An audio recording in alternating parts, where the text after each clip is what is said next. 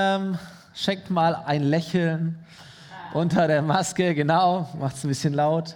Nee, voll cool, dass ihr da seid. Herzlich willkommen hier in der FOMI, auch von meiner Seite. Ich heiße Stefan, bin einer der Pastoren hier in der FOMI. Total schön, ist echt eine Ehre für uns, dass ihr zu uns kommt, auch als Gäste, als Besucher, äh, Leute, die schon länger dazugehören. Manche haben schon heute Morgen äh, mitgearbeitet an verschiedenen Diensten, kommen heute Abend einfach nur mal um auch da zu sein, ohne etwas zu tun, ist total schön und ich freue mich auf die Zeit, die vor uns liegt. So egal wer du bist, egal wie alt du bist, egal wo du herkommst, egal wie viel du von Jesus weißt oder eben nicht weißt, ähm, jeder von uns ist eingeladen, einfach einen nächsten Schritt zu gehen in seiner Glaubensreise, wo auch immer du da stehst, an welchem Punkt du da auch stehst. Und ähm, wir sind in einer Serie, die haben wir über drei Sonntage gemacht. Das ist eigentlich nur eine große Predigt über Finanzen, über Geld. Wir haben mal diesen Titel gegeben, wenn Geld sprechen könnte, diese Geheimnisse wird es erzählen. Vielleicht ist es für dich eine komische Vorstellung, wenn du deinen Geldbeutel aufmachst und das Geld würde anfangen zu sprechen. Aber egal, ich glaube, du würdest gut zuhören, wenn das sprechen könnte oder sprechen würde, weil es schon interessant ist. Ja, was, was sagt das Geld denn? Was, was sagt denn mein Besitz auch zu mir und über mich? Und ein ganz, ganz großes Geheimnis, das war so das erste Geheimnis, das wir entdeckt haben, das Geld zu uns sprechen würde, wenn es reden könnte, wäre folgendes. Geld würde sagen, wie du mit mir umgehst, zeigt, was dir wirklich wichtig ist. Und vielleicht kannst du dir das so ein bisschen vorstellen, denkst, ja, da ist was dran. Wie du mit mir umgehst, wie du mit Geld umgehst, zeigt, was dir wirklich am Herzen liegt. Und ich glaube, auch wenn es so ein bisschen krass klingt, wenn wir herausfinden wollen, was ist wirklich das Wichtigste in unserem Leben, was sind unsere Top-Prioritäten wirklich, nicht was wir oftmals sagen, was es ist, sondern was es wirklich ist, dann finden wir die Antwort an zwei Orten. Zum einen in unserem Terminkalender und zum anderen in unserem Bankauszug. Und wir werden feststellen, oh, das sind die Dinge, die wir tatsächlich am Herzen liegen. Manches davon würde ich bejahen, manches würde ich kaum glauben, aber es ist so etwas Untrügbares, diese Zahlen, in unserem Terminkalender und auch in unserem Bankauszug. So, auch wenn wir hier in einem Gottesdienst sind, in einer Kirche und du dich fragst, warum redet man in einer Kirche über Geld? Gibt es da nichts Wichtigeres, nichts Geistlicheres? Das Interessante ist, dass Jesus ganz viel über Geld spricht. Und das Interessante ist, dass manches, was Jesus sagt über Geld und über Besitz, über unsere Finanzen, die sind relativ ähnlich zu dem, was das Geld sprechen würde. Jesus hat einmal einen Satz gesagt, der klingt ganz ähnlich. Er hat mal gesagt, wo dein Schatz ist, da ist auch dein Herz. Wo deine Finanzen hingehen, da steckt auch dein Herzblut. Das ist dir auch wirklich wichtig. Das liegt dir tatsächlich am Herzen. So laut Jesus ist die, die Handlung unseres Geldes ein direkter Hinweis auf die Haltung in unserem Herzen. Und äh, auch wenn wir vielleicht nicht gern über Geld sprechen, weil wir vielleicht nicht so arg viel haben davon, oder warum auch immer, wir sprechen nicht gern über Geld, aber was wir mit Geld machen, spricht ganz viel über uns. Und über unsere Prioritäten. Und das ist ein, ein zweites Geheimnis. Domi hat letzte Woche darüber gesprochen, wenn es darum geht, was wir mit Geld machen. Er hat uns erklärt, dass Geld ein guter Diener ist für uns, aber ein schlechter Herrscher. Geld ist nicht etwas, dem wir nachgehen sollten, sondern Geld sollte uns eigentlich nachgehen. Geld ist ein guter Diener, aber ein schlechter Herrscher. Geld ist wie ein Werkzeug in deiner und in meiner Hand und wir entscheiden letztendlich, was wir mit dem Geld machen, das uns zur Verfügung steht. Geld ist auch nicht dazu da, um unserem Leben einen Sinn zu geben, sondern Geld ist dazu da, dass der Sinn unseres Lebens, den Sinn, den wir erkannt haben, was es auch immer ist in deinem Leben, dass dieser Sinn wächst und unterstützt wird und größer wird in unserem Leben. So, und deswegen ist es wichtig, und darüber spreche ich heute so ein bisschen, ist es wichtig, dass wir nicht mehr Geld haben wollen, sondern dass wir mehr Kontrolle über das Geld haben wollen, das wir haben. So nicht mehr Geld zu haben ist wichtig, sondern mehr Kontrolle über das Geld zu haben und letztendlich Kontrolle über unser Herz zu haben. Und vielleicht habt ihr es gemerkt, wenn ihr die letzten Predigten auch schon gehört habt, letztendlich reden wir gar nicht so arg viel über Geld, vielleicht heute ein bisschen konkreter wie die letzten Wochen, aber eigentlich reden wir ganz viel über unser Herz. Der Umgang unseres Herzens, äh, der Umgang mit unserem Geld spricht darüber, was in unserem Herzen los ist und was wir mit unserem Herzen wirklich wollen. So, ich habe die, diese Woche im Magazin der Süddeutschen Zeitung einen Artikel gelesen über einen Mann namens Chuck Feeney. Und ich wette, niemand von euch kennt diesen Namen oder dieses Gesicht. Stimmt's? Schon mal irgendjemand gehört? Okay, Chuck Feeney, ja du, okay. die, die heute Morgen schon mal da waren. Ähm, Chuck Feeney ist 89 Jahre alt, das ist wahrscheinlich schon ein bisschen älteres Bild, 89 Jahre alt und er hat in den letzten vier Jahrzehnten genau ein Ziel verfolgt, nämlich arm zu werden.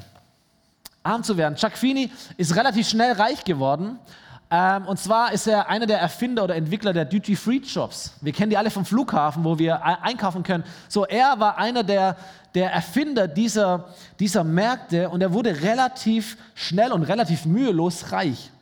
Und zwar richtig reich. Acht Millionen schwer in der Spitze. Äh, acht Milliarden, Entschuldigung. Acht Milliarden schwer in der Spitze. Und relativ schnell war er natürlich in diesen Kreisen dann, wo man sich so bewegt als Milliardär, wir kennen es alle, und ähm, hat sich in, in, in, ein paar Fragen gestellt nach einer Weile, Fragen, die du vielleicht auch kennst. Er hat sich einmal gefragt, wie viele Yachten braucht ein Mensch? Wie viele Paar Schuhe braucht ein Mensch? Wie viele Häuser, wie viele Autos braucht eigentlich ein Mensch? Und er hat sich die Frage gestellt, worum geht es beim Ansammeln von Wohlstand, wenn man sich umschaut und Bedürftigkeit sieht? Oder die Frage, wozu all dieser Wohlstand in meinem Leben, wenn ich damit eigentlich nichts Gutes anfange? Und er war einfach ehrlich und diese Fragen haben ihn beschäftigt und in der, in der Konsequenz hat er angefangen, Geld zu verschenken und zwar im großen Stil. An Universitäten, an Menschenrechtsorganisationen, an Schulen, irgendetwas. Und, und der Grund, warum man ihn nicht kennt, ist, dass er das relativ viel echt im Geheimen gemacht hat. Es gibt kaum ein Interview mit diesem Mann. Ähm, weil er das nicht so an die große Glocke hängt. Das Interessante war in dem Artikel, was andere Menschen über ihn sagen. Andere Menschen sagen über ihn, je mehr er verschenkte, umso glücklicher wurde er. Das fand ich interessant. Und dann gibt es eine, eine äh, Organisation in Amerika, oder ich glaube, die ist weltweit, die heißt The Giving Pledge, kann man mal googeln. Das ist ein, ein Zusammenschluss, eine Kampagne von superreichen Menschen auf der Welt. Hunderte von superreichen Menschen, die sich verpflichten, mindestens die Hälfte ihres Vermögens wohltätigen Zwecken zu spenden. Und diese Menschen haben viele verschiedene Vorbilder und Chuck Feeney ist einer von diesen. Geld wegzugeben. Und der Artikel, und das fand ich interessant, der endet mit folgendem Zitat. Er heißt, viele Reiche und auch nicht so Reiche bewundern Bill Gates und Warren Buffett. Die Namen haben wir vielleicht schon mal gehört. So zwei der reichsten Menschen der Welt. Er heißt, aber Gates und Buffett bewundern Feeney. Und sein Rat an Wohlhabende war, und dieses Zitat habe ich mitgebracht, er hat gesagt, sucht euch ein globales Problem, das euch interessiert, investiert euer Geld und engagiert euch, versucht es, ihr werdet es mögen. Ist ja nicht interessant. Gib dein Geld, du wirst es mögen. Du wirst es mögen, dein Geld herzugeben. Und ich dachte mir, wenn Geld sprechen würde, vielleicht würde es sagen, ich mache dich nicht glücklich, aber mich gut zu investieren macht dich glücklich. Es gibt ja Menschen, die denken, Geld macht glücklich. Ich glaube, wenn Geld sprechen würde, es würde sagen, ich mache dich nicht glücklich, aber mich gut zu investieren macht dich glücklich. Und wenn wir ehrlich sind, wissen wir das, oder?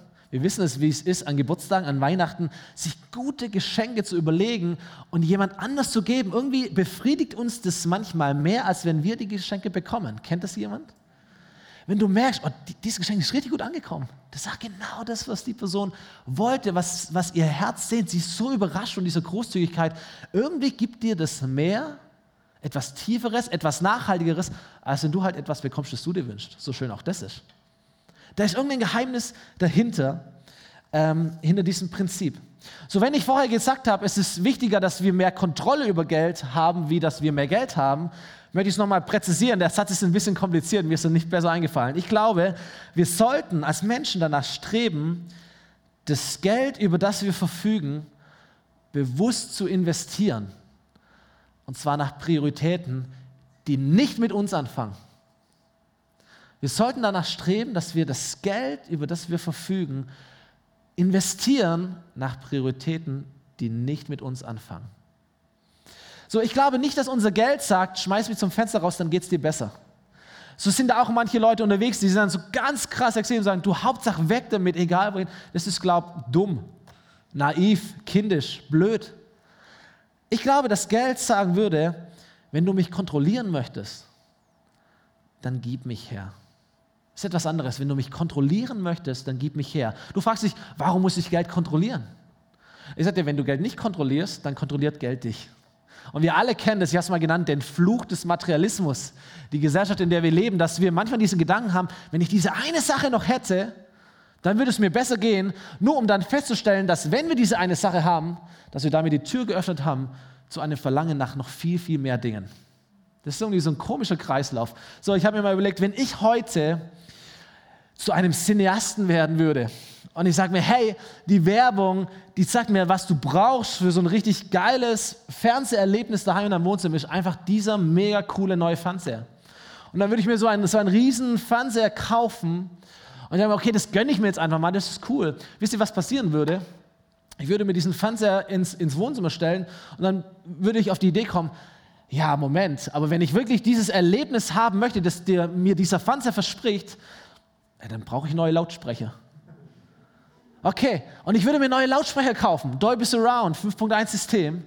Und dann würde ich auf die Idee kommen und sagen, naja, aber um jetzt dieses mega krasse 8K Ultra HD, keine Ahnung, was gerade aktuell ist, Bild zu kriegen, brauche ich ja ein ganz neues Abspielgerät. Mein DVD-Rekorder nützt mir gar nichts mehr. Der spielt es gar nicht ab und ich müsste mir ein neues Abspielgerät kaufen. Dann müsste ich meine Filmsammlung äh, ähm, durchschauen und sagen, die Filme sind zwar super, aber die, die, die werden gar nicht abgespielt in dem Gerät. Ich muss mir neue Filme kaufen, vielleicht die gleichen Filme einfach nochmal in einer neueren, teureren Variante, damit es auch abgespielt werden kann. Und wenn ich dann ganz weit komme, sage ich, naja, aber jetzt nochmal so, so, so, so ein richtig geiler Fernsehsessel. Wisst ihr, wo dann so diese Getränkehälter daneben ist und so, oder vielleicht sogar die Lautsprecher integriert sind, wie bei The Voice of Germany, das finde ich so geil, wenn die da sitzen. Und dann das wäre jetzt eigentlich das. Und plötzlich merken wir, hey, ich, eigentlich war da nur ein neuer Fernseher. Aber was passiert ist, dass wir das und das und das natürlich jetzt auch noch brauchen. Und dann brauche ich natürlich auch Zeit, weil ich kaufe mir nicht die ganzen Sachen und dann gucke ich es nicht an, oder? Natürlich werde ich jetzt Fernseher gucken. Und wir merken, dass uns, dass uns der Materialismus in, in eine Bewegung hineinbringt, die wir eigentlich gar nicht wollen, aber was sollen wir denn dagegen tun? Und so geht es mir ehrlich gesagt auch beim Handy kaufen. So geht es mir, wenn wir, wenn, wir, wenn, wir, wenn wir Autos kaufen und wir merken, okay, was ist ein aktueller Standard? Oder eine größere Wohnung, brauchst auch größere Möbel. Du, es ist alles ein Rattenschwanz. Das ist Materialismus. Bei Fernsehen ist dann immer so, dass du das eigentlich alle zwei, drei Jahre wiederholen kannst, weil da gibt es halt wieder etwas Neues. Und wieder eine bessere Technik und sonst irgendetwas. Und es hört einfach nie auf. Und deswegen glaube ich, brauchen wir Kontrolle. Deswegen brauchen wir Kontrolle, weil sonst fängt dieses System an, uns zu kontrollieren. Ich glaube, es braucht mehr, als dass wir einfach nur den Kopf schütteln und sagen, das ist schon Wahnsinn. Oder dass wir sagen, ja, ich weiß auch nicht, es ist einfach, alle machen das so, was soll ich machen? So ist es halt nun mal, oder? So in dieser Gesellschaft leben halt, was soll ich machen? Nein, was wir brauchen, ist Kontrolle und was wir brauchen, ist ein Gegenmittel. Und ich glaube, das einzige Gegenmittel gegen Materialismus ist, dass wir geben dass wir nicht irgendwie besser sparen lernen, sondern dass wir geben und diese, diesen Fluch durchbrechen. So, jetzt gibt es den einen oder anderen von uns, dem geht es finanziell echt gut. Vielleicht sind es nicht, ihr seid viele junge Leute hier. Äh, äh, geht's vielleicht, aber vielleicht gibt es trotzdem Leute, denen geht es richtig gut. Und ich möchte dir sagen, ähm, der Grund, warum es dir gut geht, ist vielleicht nicht, dass du deinen Lebensstandard immer weiter erhöhst, sondern dass du deinen Gebensstandard immer mehr erhöhst. Vielleicht sind Leute hier, du stehst eigentlich vor der nächsten Gehaltserhöhung oder Taschengeldreform in deinem Haus oder keine Ahnung was. Und sagst, hey, pass mal auf, nimm dir mal diesen Gedanken mit, dass es Gott weniger darum geht, deinen Lebensstandard immer wieder zu erhöhen, sondern dass dein Gebensstandard sich immer wieder erhöht. Und vielleicht hast du nur deswegen finanzielle Möglichkeiten, um einfach dich zu steigern in deinem Gebensverhalten. Warum? Damit du diesen Fluch durchbrechen kannst, immer mehr haben zu wollen oder immer mehr zu brauchen. Und dann gibt es andere von uns, die sagen, ja, das sind ganz nette Gedanken, die mich aber leider gar nicht treffen, weil ich habe ja gar nicht so viel Geld. Geld kann mich gar nicht kontrollieren, weil dazu habe ich viel zu wenig. Und wir denken, wenn man weniger Geld zur Verfügung hat, dann verliert das Geld automatisch an Macht. Was ist das denn für ein Blödsinn? Denken wir wirklich nur, die Reichen sind geizig, können ärmere Menschen nicht auch genauso aufs Geld schauen oder geizig sein? Sagen, oh, ich bin ein armer Schüler, ich habe nur Taschengeld. Das betrifft mich gar nicht. Ich bin ein armer Rentner, ich bin alleinerziehend, was auch immer, ich habe gar nicht so viel Geld. Hey, das Geld hat eine Macht. Und wenn du denkst, Geld kann mich nicht kontrollieren, dafür habe ich zu wenig, du könntest gar nicht falscher liegen. Du könntest übrigens auch nicht weiter davon entfernt sein, was Jesus für dein Leben vorhat. Ähm, Jesus erzählt ja super gern Geschichten. Ein ganz, ganz großer Geschichtenerzähler. Er erzählt deswegen Geschichten, um Menschen beizubringen, wie man lebt, wenn Jesus der Herr ist. Und eines Tages erzählt Jesus eine Geschichte und du darfst diese Geschichte gern nachlesen in deiner Bibel, Matthäus Evangelium, Neues Testament, Kapitel 25. Ich glaube, er erzählt sie einer Menge wie heute hier. Da waren wohlhabende Menschen, da waren weniger wohlhabende Menschen. Und das ist die Geschichte, die er erzählt. Jesus erzählt von einem Mann, der eine Reise macht. Ein relativ wohlhabender Mann macht eine Reise und er holt sich drei seiner Verwalter, seiner Diener zu sich und er gibt ihnen Geld. Und Zitat von Jesus innerhalb dieser Geschichte, er gibt ihnen Geld, dass sie während seiner Anwesenheit für ihn anlegen sollten. So er geht und sie sollen das Geld, das ihm gehört, für ihn anlegen, für ihn investieren, etwas draus machen in seinem Sinne. Und dann heißt es, einem gab er fünf Beutel Gold, einem anderen gab er zwei Beutel, dem dritten gab er einen Beutel. So, ich, ich lasse ein bisschen die Luft raus. Die, die, die Rollenerklärung ist, Gott ist der Besitzer, Menschen sind die Verwalter. So, du und ich, die Menschen damals. Wir sind die Verwalter dessen, was Gott uns gibt. Jeder von uns beschenkt mit Gaben, mit Fähigkeiten, mit äh, Talenten, mit Zeit und auch mit Finanzen, mit Besitztümern. Und sein Auftrag ist es, dass wir mit den Dingen, die er uns gibt, so umgehen, wie er es auch tun würde. Wir setzen sie ein für ihn. Und das andere ist mir auch ganz wichtig am Anfang klarzustellen. In dieser Geschichte geht es nicht darum, wer hat wie viel, sondern es geht darum, was machen wir mit dem, was wir haben. Das ist der Punkt, den Jesus setzen möchte. Nicht wer hat wie viel, sondern was macht jeder Einzelne mit dem, was er bekommen hat. So, und der mit fünf Beuteln, der macht es richtig gut. Er verdoppelt sein, seine, seine, sein Gold. Er hat nachher zehn. Der zweite macht es genauso. Er hat zwar nur zwei Beutel, aber er verdoppelt sie. Er hat dann, steht dann bei vier. Und der dritte, der nur diesen einen Beutel hat, er vergräbt es und hat keine Verdopplung. Und irgendwann kommt dann dieser Mann zurück und er fragt nach seinem Geld. Und der, der äh, fünf Beutel Gold hatte und der zehn draus gemacht hat, kommt zu ihm und sagt, hey, ich habe zehn Beutel gemacht. Der, der zwei hatte und sie zu vier gemacht haben, kommt zu ihm und sagt, ich habe vier Beutel gemacht. Und der Besitzer sagt zu jedem dieser zwei, gut gemacht, mein treuer und guter Diener, du bist mit diesem kleinen Betrag zuverlässig umgegangen. Also in meinem Sinne, du hast es gut gemacht. Und deshalb will ich dir größere Verantwortung geben. Lass uns miteinander feiern. Und dann kommt der dritte mit seinem äh, Beutel Gold, da war noch so ein bisschen Erde dran, weil er hat er gerade wieder ausgegraben, aus keine Ahnung, wo er den hergegraben hat. Und das Interessante ist, was er jetzt sagt. Er spricht nämlich nicht über Geld, sondern er spricht über sein Herz. Und das ist, was er sagt. Er sagt, Herr, ich weiß oder ich dachte, ich weiß, du bist ein strenger Mann, der erntet, was er nicht gepflanzt hat, der sammelt, was er nicht angebaut hat. Ich hatte Angst, dein Geld zu verlieren also vergrub ich es in der Erde. Und hier ist es. So, er redet mit ihm nicht über Geld, sondern er redet mit ihm darüber, wie er ihn gesehen hat und über sein Herz. Und ich frage mich, kann es sein, dass unser Umgang mit Geld, egal wie viel wir haben, dass unser Umgang mit Geld ganz viel mit unserem Herzen zu tun hat und ganz viel damit zu tun hat, wie wir Gott sehen, also unser Gottesbild. Hm. Weil wir uns manchmal vielleicht fragen, wenn ich Geld geben würde, wer garantiert mir denn, dass ich genug für mich habe? Sorgt Gott denn wirklich für mich, wenn ich mich um ihn sorge oder um andere Menschen? Wenn ich wirklich das tue, was die Bibel mir sagt, auch in Bezug auf Finanzen, ist Gott dann wirklich gut und versorgt mich? Funktioniert das tatsächlich? Und wir merken, diese Fragen sind keine Finanzfragen, diese Fragen sind Herzensfragen, oder? Sie sind Fragen, wie sehen wir Gott? Wer ist denn Gott für uns? Wie gut ist Gott? Stimmt es tatsächlich, wenn wir gesungen haben, du bist gut? Wenn die Sonne scheint, wenn der Regen fällt, du bist gut? Wenn wir das tatsächlich glauben, das ändert unser ganzes Leben, es ändert auch unser Umgang mit Finanzen. Oder viel allgemeiner diese Frage, wie reagiert eigentlich Gott, wenn ich einen Fehler mache mit dem, was er mir gegeben hat? Das, dieser Mann sagt, ich hatte Angst vor dir.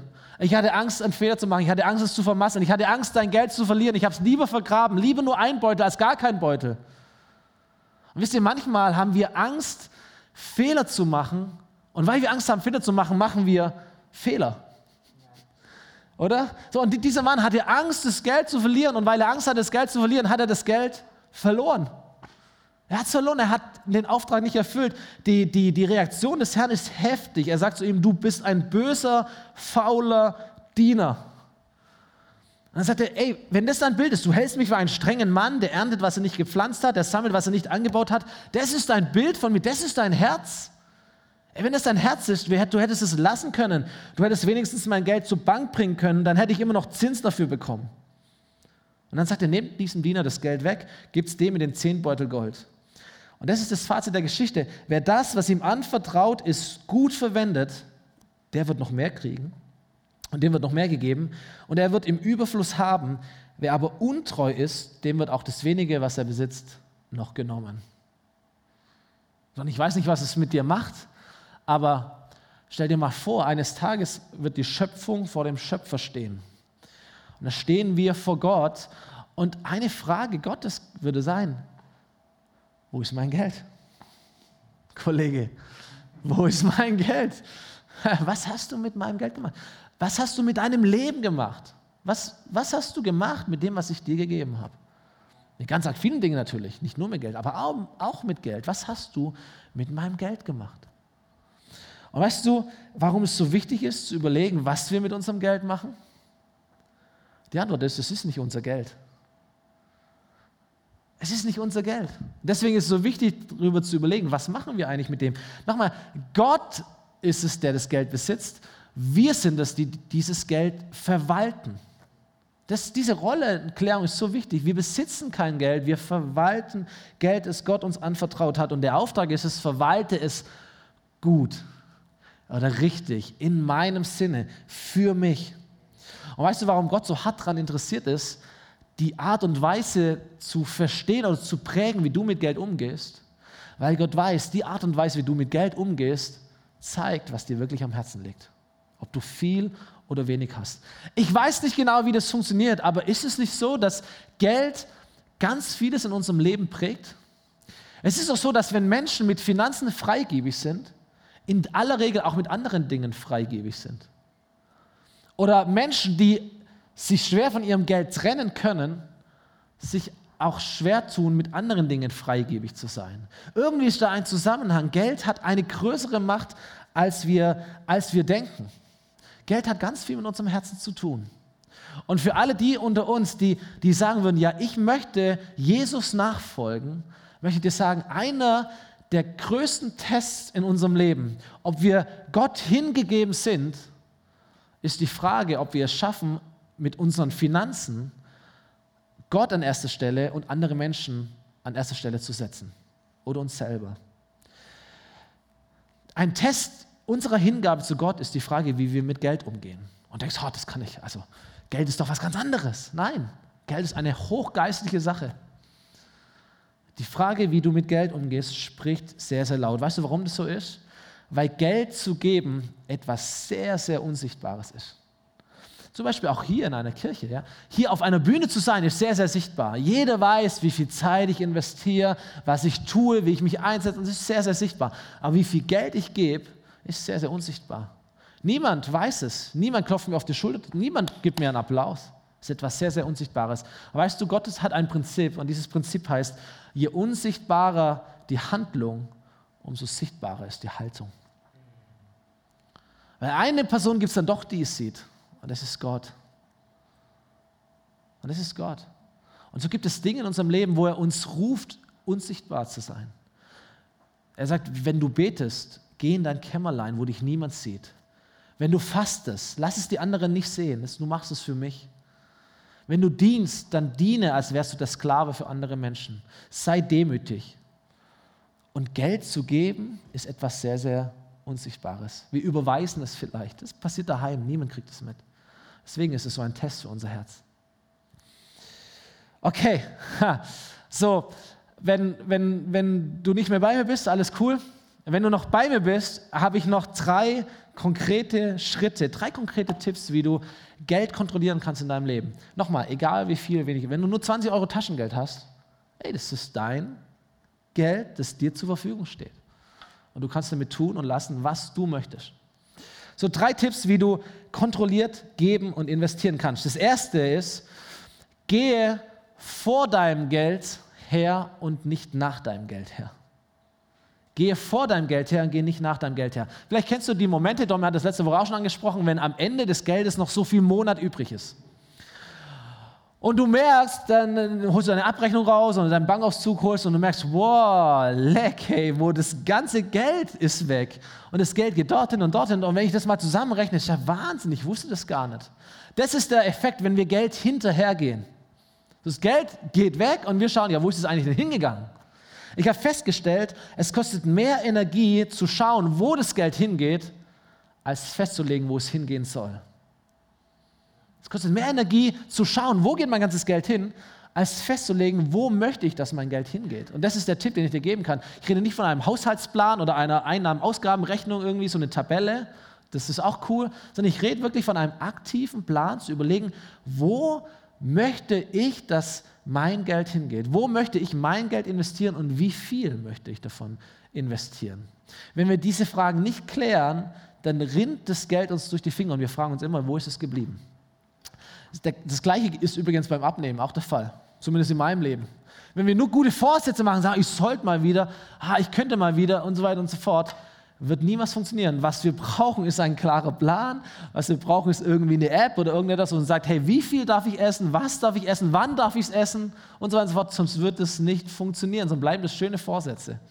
Stimmt's? Kennst du es, Micha? Ah, du, du hast kein Problem mit Abnehmen, oder? So, hey, als meine Frau und ich, als wir wenig Geld hatten, da hat uns das richtig geholfen, über die Runden zu kommen. Einfach davor mal zu überlegen, wie viel Geld haben wir eigentlich und wo soll das Geld hinkommen. So jetzt, wo wir ein bisschen mehr Geld haben, ist es äh, ein bisschen eine Challenge, finde ich. Man wird so ein bisschen entspannter mit dem Geld. Und ich glaube, je mehr Geld man hat, umso vorsichtiger sollte man sein, weil umso mehr verteilt man halt das Geld und irgendwie ist es weg. Man hat ja irgendwie genug. Es ist immer wieder gut, mal zu gucken, hey, wo geht mein Geld hin und wo möchte ich vor allem, wo das Geld hingeht. Vor dem Geld zu gehen und nicht nach dem Geld zu gehen. Zweiter Tipp, den ich dir geben möchte, setze für dein Leben fest, von wie viel Prozent du leben möchtest. Das ist ein cooler Gedanke. Setz mal für dein Leben fest, von wie viel Prozent des Geldes, das du hast, möchtest du leben. Und damit legst du insgesamt auch fest, wie viel Prozent des Geldes, das dir nicht gehört übrigens, aber das du hast, wie viel Prozent des Geldes möchtest du konkret einsetzen, um äh, Mensch zu dienen, um äh, Lebensgeschichten zu schreiben und auch für diejenigen, die äh, ähm, unter uns Jesus nachfolgen und Teil einer Kirche sind, wie viel Geld möchtest du auch deiner Kirche spenden und investieren. Und wenn du diese Prozentzahl hast, dann gib es weg und leb von dem Rest. Das ist der ganze Trick bei der Sache. Wenn wir das nicht aktiv bestimmen, dann wird dein Lebensstil diese Frage für dich klären. Und weißt du, was dann passieren wird? Dann wirst du am Ende des Monats schauen und sagen, du möchtest noch was geben und nicht, ich habe gar nichts mehr zu geben. Ist alles weg. Weil mein Lebensstil hat es aufgefressen. Und das ist der Punkt, warum wir es davor machen sollten. So in der Bibel wird beschrieben, wie Gott ähm, die Menschen, die zu ihm gehören, wie er sie verpflichtet, 10% ihrer Erträge ihm zurückzugeben. So, ihm gehört das Geld, von ihm kommt und es geht darum, es ihm zurückzugeben. Bei diesem zehnten Teil geht es nicht darum, dass Gott unser Geld braucht, sondern es geht darum, dass wir Menschen lernen zu geben. Dass wir Menschen es es verstehen lernen, dass es uns gut tut, nicht zu klammern, nicht zu hamstern, sondern zu geben und zu investieren. Und dass wir Menschen verstehen, letztendlich gehört mein Geld nicht mir, sondern es gehört Gott. Und deswegen geben wir einen gewissen Prozentsatz weg. Und weil das so eine wichtige Lektion für unser Leben ist, fordert Gott von uns nicht die letzten 10 Prozent, sondern er ermutigt uns, die ersten 10 Prozent zu geben, weil er weiß, die letzten 10 Prozent, das funktioniert nicht. Du brauchst die ersten 10 Prozent. So Sprüche, Altes Testament, Kapitel 3, Vers 9 heißt, ehre den Herrn mit deinem Besitz. Nochmal, egal wie viel du hast, ehre den Herrn mit deinem Besitz. Und zweitens, schenke ihm das Erste oder das Beste, was dein Land hervorbringt. Und dann werden sich deine Scheunen mit Korn füllen und deine Fässer von Wein überfließen. So früher war das Getreide, Tiere, Wein, keine Ahnung. Heute ist es Money. So, das ist dein Ertrag, das ist das, was deine Hände Werk hervorbringen. So wisst ihr, das, das Erste, was wir getan haben, meine Frau und ich, als wir geheiratet haben, das Erste war es auch nicht, aber eins der ersten Dinge, die, die wir getan haben als Ehepaar, die ersten Sachen, die wir als Ehepaar getan haben, die darf ich nicht erzählen hier. Aber eins der, der weiteren Dinge, die wir getan haben als Ehepaar, war, dass wir die Einnahmen, die wir hatten, zusammengenommen haben. Nicht nur übrigens unser Gehalt, sondern wir haben auch irgendwann Kindergeld und was man eben halt hat als Einnahmen zusammengenommen haben. Und wir haben 10% davon genommen und wir haben sie per Dauerauftrag investiert in dieses Haus hier, in diese Kirche, in diese Gemeinde, die FOMI. Warum? Weil das unsere Kirche ist. Es ist unser Haus Gottes, unser Tempel. Da leben wir, davon leben wir und da möchten wir investieren. So Gott fordert uns dazu auf, Malachi 3, Vers 10 heißt es, bringt den kompletten zehnten Teil eurer Ernte ins Vorratshaus, damit es in meinem Tempel genügend Nahrung gibt. Stellt mich doch auf die Probe, spricht der allmächtige Herr, ob ich nicht die Fenster des Himmels für euch öffnen und euch mit unzähligen Segnungen überschütten werde. Da möchte ich kurz innehalten und sagen, hey, wenn wir von 10% sprechen, von wie viel Prozent spricht eigentlich Gott in diesem Vers? Was gibt eigentlich er? Und ich dir, Gott gibt niemals 10%. Wie viel sind unzählige Segnungen? Keine Ahnung, 100, 200, 500 Prozent? Das muss immer klar sein, was Gott von uns fordert und was er im Gegenzug verspricht, ist überhaupt nicht vergleichbar. Fand ich ganz interessant. So, ihr Lieben, was wir erleben, meine Familie und ich, und das kann ich nur als, als ein Beispiel, als ein Zeugnis sagen. Ich fühle dich nicht unter Druck gesetzt. Aber was wir erleben, dass in, über unserem Leben die Fenster des Himmels offen stehen. So, ich habe eine wunderbare Familie. Wir haben drei geniale, coole, gesunde Kids. Wir haben ein fantastisches Haus bekommen. Das ist eine, eine Wundergeschichte an sich. Uns geht es gut, wir haben alles, was wir brauchen, wir sind gesund und wir haben immer genug Geld für alles, wo wir es eben brauchen. Wir sind rundherum gesegnet. Ich kann das wirklich sagen über mein Leben, nicht, nicht als Anmaßen, sondern ich erlebe es, bin so dankbar dafür. Der Himmel ist offen und Gott segnet. Aber ich kann auch sagen, unser Herz ist immer verbindlich in einer Ortsgemeinde, in einer, in einer Kirche. Und es sind nicht nur Worte, wo wir dabei sind, es sind nicht nur sichtbare Dienste, die wir, die wir gerne geben, sondern es ist auch das unsichtbare finanzielle Geben. So jetzt sind viele hier, du bist vielleicht Teil davon, vielleicht bist du auch von einer ganz anderen Kirche, vielleicht bist du noch gar nicht irgendwo in einer Kirche, vielleicht ist es alles für dich so ein bisschen hoch, diese Challenge, aber damit du es schon mal gehört hast, okay? Also es ist wichtig, sich verbindlich irgendwo hineinzupflanzen und das auch mit Finanzen zu unterstützen. Ich kenne so viele Menschen, oder man, man redet da mit Menschen, die kämpfen damit, zu sagen, wie, ich kann keine 10% geben. Und dann reden wir so ein bisschen und was ich dann immer feststelle ist, ey, du bist auch nicht entschieden, von 90% zu leben. Wir haben diesen Knoten im Kopf zu sagen, ich lebe von 100%. Wie soll ich denn von 100% leben und gleichzeitig 10% geben? Ich habe ja nicht 110%. Nee, das hast du tatsächlich nicht. Deswegen ist es wichtig, sich festzulegen, von wie viel Prozent möchte ich leben und das andere zu geben und dann vom Rest zu leben. Das ist wichtig. So, wenn das für dich so ein bisschen hoch ist oder zu hoch ist, dann mache ich dir eine andere konkrete äh, Sache als Vorschlag. Nimm mal von deinem Geld, schreib mal auf, wie viel Geld hast du, und dann nimm irgendeinen Prozentsatz, ob das 10 oder 5 oder 20 oder was auch immer, etwas, das du aber merkst, okay? Nimm es mal, berechne das mal aus, nimm es zur Seite und überleg dir eine Sache, die dir wirklich am Herzen liegt. Und dann fang an, diesen Betrag dorthin zu investieren.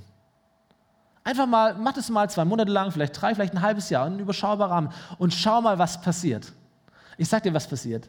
Was passieren wird, ist, dass in dir drin Gespräche stattfinden werden. Soll ich, soll ich nicht? Wirklich? Bin ich wahr? Und was passieren wird, in dir werden Kämpfe stattfinden. Und jetzt merkst du, warum Geld und unser Herz so viel miteinander zu tun haben. Und was auch passieren wird, ist, du wirst ganz arg viel lernen über dich. Du wirst ganz arg viel lernen über deine Prioritäten. Du wirst ganz arg viel lernen über das, was dir wirklich am Herzen liegt, weil Dort, wo du dein Geld hinsendest, das liegt dir am Herzen. Und wenn du deine Prioritäten veränderst und das mit Geld untermauerst, das wirst du merken in deinem Leben. Das ist ein Unterschied. Wenn du 20 Euro Taschengeld hast, du gibst 2 Euro weg, das, das wirst du merken. Das sind 10 Prozent. 1 Euro ist ein, äh, sind 5 Prozent. Wie auch immer. So, was ist dir wirklich wichtig im Leben? Und der dritte und letzte Punkt, um kontrolliert geben zu lernen, ist das, was Domi letzten Sonntag schon ähm, ausgebreitet hat, nämlich großzügig zu leben. Als, als Herzenswert. Also ich glaube, biblisch ist nicht unbedingt der zehnte Teil. Biblisch sind 100 Prozent. Ich glaube, der, der Zehnte, den Zehnten zu geben, ist nicht die Decke, die wir irgendwann mal erreichen sollten in unserem Leben, sondern ist der Fußboden, mit dem überhaupt mal alles anfängt. Gott gehört ja alles. Oder Gott, Gott gehört ja nicht nur 10%, Gott gibt mir ja auch nicht nur 10%, Gott gehört ja alles in unserem Leben. So auch die anderen 90%, die er mir zur Verfügung stellt, sollte ich irgendwie einsetzen und auch damit sollte ich Dinge tun, um einfach Großzügigkeit als Wert in meinem Leben zu leben. So vielleicht ist es das Investment hier in einem Gottesdienst oder ein bestimmtes, eine große Spende für einen konkreten Zweck, der dir am Herzen liegt oder für eine Organisation oder für Menschen. So letzten Monat haben wir aufgerufen, für die Flüchtlinge in Moria zu spenden. Wir hatten Kontakt zu einer Missionsorganisation, die direkt auf Lesbos arbeitet mit den Flüchtlingen. Und über dreieinhalbtausend Euro sind zustande gekommen oder gesammelt worden hier in dieser Kirche in der FOMI, dass wir gesammelt überweisen konnten, um den Menschen dort zu helfen, weil Menschen hier empfunden haben, das ist, das berührt mein Herz und es berührt irgendwie auch Gottes Herz. Und dann möchte ich nicht zurückhalten, sondern ich möchte geben, um das zu unterstützen. Und vielleicht ist es das Trinkgeld, das du geben wirst, oder ein besonderes Geschenk, das du machen wirst, oder eine Aufmerksamkeit oder irgendetwas. So, was ich dir konkret auf den Weg geben möchte, ist, gib einfach mal ein bisschen mehr. Das ist was ganz Einfaches. Das nächste Mal im Restaurant, gib ein bisschen mehr. Das nächste Weihnachtsgeschenk, mach mal ein bisschen größer und schau einfach mal, was passiert. Das ist so, so ein Selbsttraining, versteht ihr? Einfach mal mehr zu geben, weil man geben lernen möchte. Großzügigkeit ist eine Entscheidung. Wenn du großzügiger werden möchtest, sei einfach großzügiger. So einfach und banal, wie das klingt, aber das ist der Schlüssel. Mach es einfach. Rund auf. Gib Trinkgeld. Mach Geschenke. Und stell fest, was es mit deinem Herzen macht. Weil, ihr Lieben, was wir verlieren, ist nur Geld ich weiß, es klingt ganz blöd im Augen von Schülern oder von jungen Leuten. Ey, was du verlierst, ist nur Geld. Aber was du gewinnst, ist so viel mehr als Geld. Was du gewinnst, ist, ist tatsächlich diese Freude, es ist diese tiefe Zufriedenheit, diese Befriedigung, es sind strahlende Gesichter, gute Geschichten. Und wenn es nur ein Euro ist, sind gute Geschichten. Und es ist der Segen Gottes. Vielleicht habt ihr das in Bibelstellen gelesen, die wir vorgestellt haben. Wie, wie, wie unglaublich krass Gott Versprechungen macht. Habt ihr es gelesen? Der Überfluss, die vollen Scheunen, der, der überfließende Wein, die Fenster des Himmels, die unzähligen Segnungen. Gott lässt sich niemals lumpen. Er ist ein großartiger Belohner. So, was du verlierst, ist Geld, was du bekommst, ist Segen. Das ist eine ganz einfache Rechnung. Und wir sind blöd, wenn wir nicht auf diesen Vorschlag drauf eingehen, oder? So, die Band darf nach vorne kommen. Ähm, und ich möchte mit einer, mit einer kleinen Geschichte schließen, bevor wir dann zusammen beten. Und diese Geschichte, ich weiß nicht, ob die jeder von euch kennt, diese Geschichte handelt von Oskar Schindler. Oskar Schindler war ein deutscher Unternehmer während des Zweiten Weltkriegs. Er hat äh, Munitionsfabriken geleitet. Und äh, Oskar Schindler entdeckt in seinen Munitionsfabriken, haben viele Leute, hunderte von Leuten gearbeitet und darunter auch viele, viele Juden. Und irgendwann Anfang der 40er Jahre, glaube ich, war es, äh, hat Oskar Schindler verstanden, gesehen, entdeckt, was eigentlich dieser unmenschliche und abartige Plan von Nazi-Deutschland war mit den Juden. Also sie komplett auszurotten. Und Oskar Schindler hat einen Change in seinem Leben erlebt. Er war davor ein Geschäftsmann, ein ganz normaler Geschäftsmann, einfach wollte Geld verdienen, wollte sein Geschäft aufbauen. Und in sich drin verändert sich etwas. Da, wo davor dieses Herz war, Geld zu verdienen, kommt der Wunsch hin, so viele Juden wie nur möglich zu retten von dem sicheren Tod. Und er entdeckt es als eine Art neue Lebensaufgabe. Und in der Folge investiert er und seine Frau alles, was sie haben an Besitzen, an Finanzen, um so viele Juden wie nur möglich zu retten. Man hat es ausgerechnet, dass am Ende des Krieges, also in diesen fünf, sechs Jahren, keine Ahnung wie viel, ähm, sie über eine Million Euro umgerechnet investiert haben, nur in Bestechungsgelder und in Lebensmittel. Oskar Schindler hat getrickst, betrogen, gelogen, äh, getäuscht, irgend alles zu tun, um, um diese Juden bei sich als Zwangsarbeiter zu rekrutieren und sie in Sicherheit in seinen Fabriken zu beherbergen. Und er hat es geschafft. So nach dem Krieg haben sie nichts mehr. Und sie kommen ehrlich gesagt auch nicht mehr wirklich auf die Beine. Oskar Schindler stirbt relativ arm 1974. Aber was, was die Realität ist, dass keiner seiner Arbeiter geschlagen wurde, keiner seiner Arbeiter wurde in ein KZ überführt, keiner seiner Arbeiter ist einem unnatürlichen Tod gestorben. Das war das Werk von Oskar Schindler. Und Deutschland wusste davon ehrlich gesagt ganz arg wenig. Bis 1993 Steven Spielberg den Film Schindlers Liste verfilmt hat. Vielleicht kennen den manche von euch. Es ist ein Film, aus dem auch diese, diese Bilder es sind. Und dieser Film endet sehr, sehr emotional. Und diese Schlussszene, von der ich spreche, gleich, die kannst du auf YouTube übrigens anschauen. Kannst du mal googeln oder bei YouTube eingeben und liest du oder siehst du diese letzten fünf Minuten. Dieser Film endet folgendermaßen, wie äh, Oskar Schindler kurz vor Ende des Krieges flüchtet vor der Roten Armee. Und das sind über 1000 Juden in seiner Fabrik und er verabschiedet sich von diesen Menschen, die er gerettet hat. Und aus Dankbarkeit schmieden diese Juden einen Ring einen goldenen Ring und den schenken sie Oskar Schindler. Und in diesem Ring haben sie einen Spruch eingraviert aus dem jüdischen Talmud. Und dieser Spruch heißt folgendermaßen, wer nur ein einziges Leben rettet, rettet die ganze Welt. Und in diesem Moment passiert etwas mit Oskar Schindler. Etwas, das mit uns passieren könnte, wenn wir am Ende, am Ende unseres Lebens vielleicht auch mal angelangt sind. Er realisiert, wie viel mehr er hätte machen können. Und dann sieht er diese Menschen, junge, alte, Männer und Frauen, aber er versteht, ich, ich hätte eigentlich noch mehr machen können. Und dann schaut er seinen Wagen an und sagt, dieses Auto wäre zehn Menschen wert gewesen. Und es ist eine ganz krasse Rechnung, die aufstellt, Menschen und Besitz gegenzurechnen. Ganz schwierig, aber er sagt, dieses Auto wären zehn Menschen gewesen. Ich hätte es verkaufen können, ich hätte zehn Menschen freikaufen können. Dann schaut er sich seine, seine, goldene, äh, seine goldene Anstecknadel an und sagt, diese Nadel vielleicht ein, vielleicht zwei Menschen wert gewesen. Ich hätte sie verkaufen können. Und ich hätte vielleicht einen Menschen die Freiheit schenken können.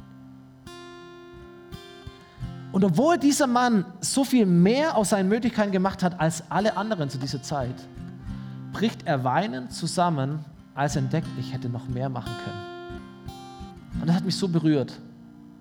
Das hat mich so berührt weil ich verstanden habe, hey, wir alle treffen Entscheidungen über unser Geld Tag für Tag für Tag. Und ja, Geld kann nicht sprechen, okay? Geld kann nicht sprechen. Aber wenn es sprechen könnte, würde es sagen, wie du mit mir umgehst, zeigt, was dir wirklich wichtig ist. Was dir wirklich wichtig ist. So, das waren diese Gedanken über Finanzen. Lass uns doch nochmal gemeinsam aufstehen am Schluss dieser Serie, am Schluss dieser Predigt. Wir werden ein, ein cooles Lied singen und heute Morgen, als wir es gesungen haben, dachte ich, das ist eigentlich, ist eigentlich echt ein cooles Song irgendwie. Dieses, dieses Lied heißt Mittelpunkt. Und es hat diesen Text, sei du der Mittelpunkt in meinem Leben, sei der Mittelpunkt in meinem Herzen. Ich gehöre dir. Sei der Mittelpunkt in meiner Schwäche, sei der Mittelpunkt in meiner Stärke. Ich gehöre dir. Und vielleicht können wir dieses Lied singen und wir können dabei an Geld denken. Also wir denken an Jesus natürlich, aber wir denken auch an Geld sagen, hey Gott, sei du der Mittelpunkt in meinem Leben, auch in meinem finanziellen Leben. Sei du der Mittelpunkt, da wo ich Schwächen habe, wenn es um Finanzen geht. Wo ich, wo, ich, wo ich geizig bin, wo ich zurückhalte, wo ich echt ein komisches Gefühl habe, wo ich in Kämpfen drin bin. Gott, komm hinein, regel das bitte für mich.